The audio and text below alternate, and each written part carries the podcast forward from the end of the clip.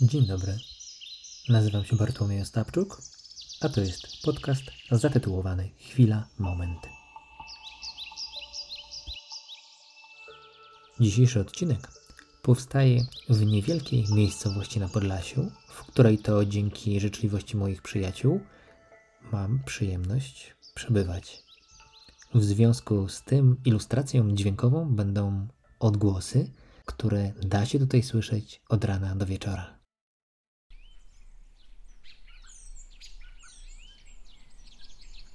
Dzisiejsze spotkanie nazwijmy koncepcja karmy, eksploracja.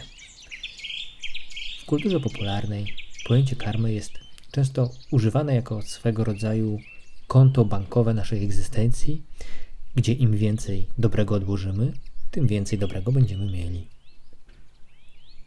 A gdyby tak spojrzeć na to nieco inaczej, karma to zrozumienie, rozpoznanie, że przyczyny mają swoje skutki, że nasze działania przeszłe, teraźniejsze przynoszą skutki pozytywne lub negatywne, które odkładają się i przenikają na przestrzeni lat.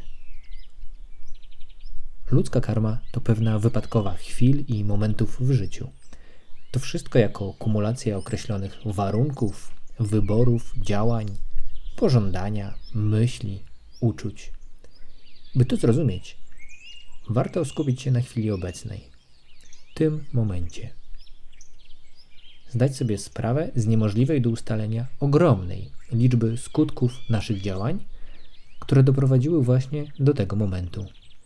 Pewnym problemem może jawić się to, że tak jak pozytywne działania potrafią przynosić pozytywne konsekwencje, to samo tyczy się tych negatywnych.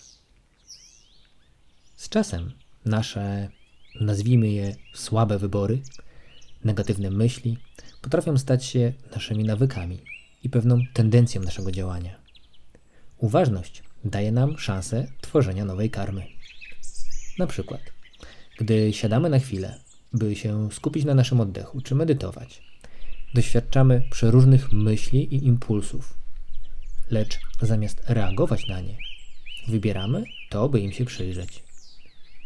Często przyglądanie się im bez chęci ich zatrzymania, bez eskalacji, potrafi sprawić, że same znikają.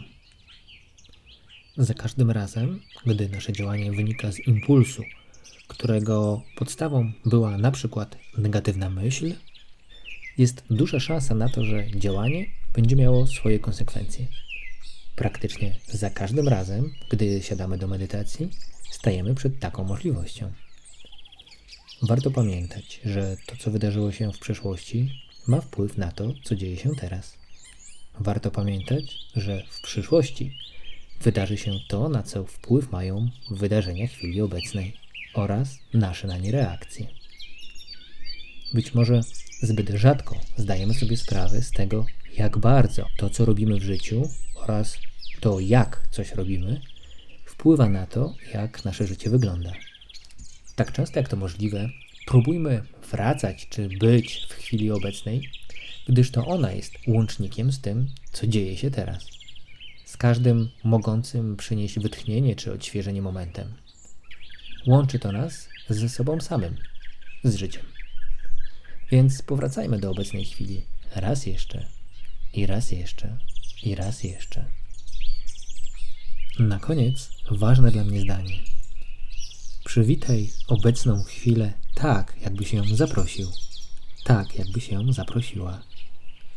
Czemu? Gdyż to jedyne, co kiedykolwiek naprawdę będziemy mieli. Chwila obecna. Do usłyszenia.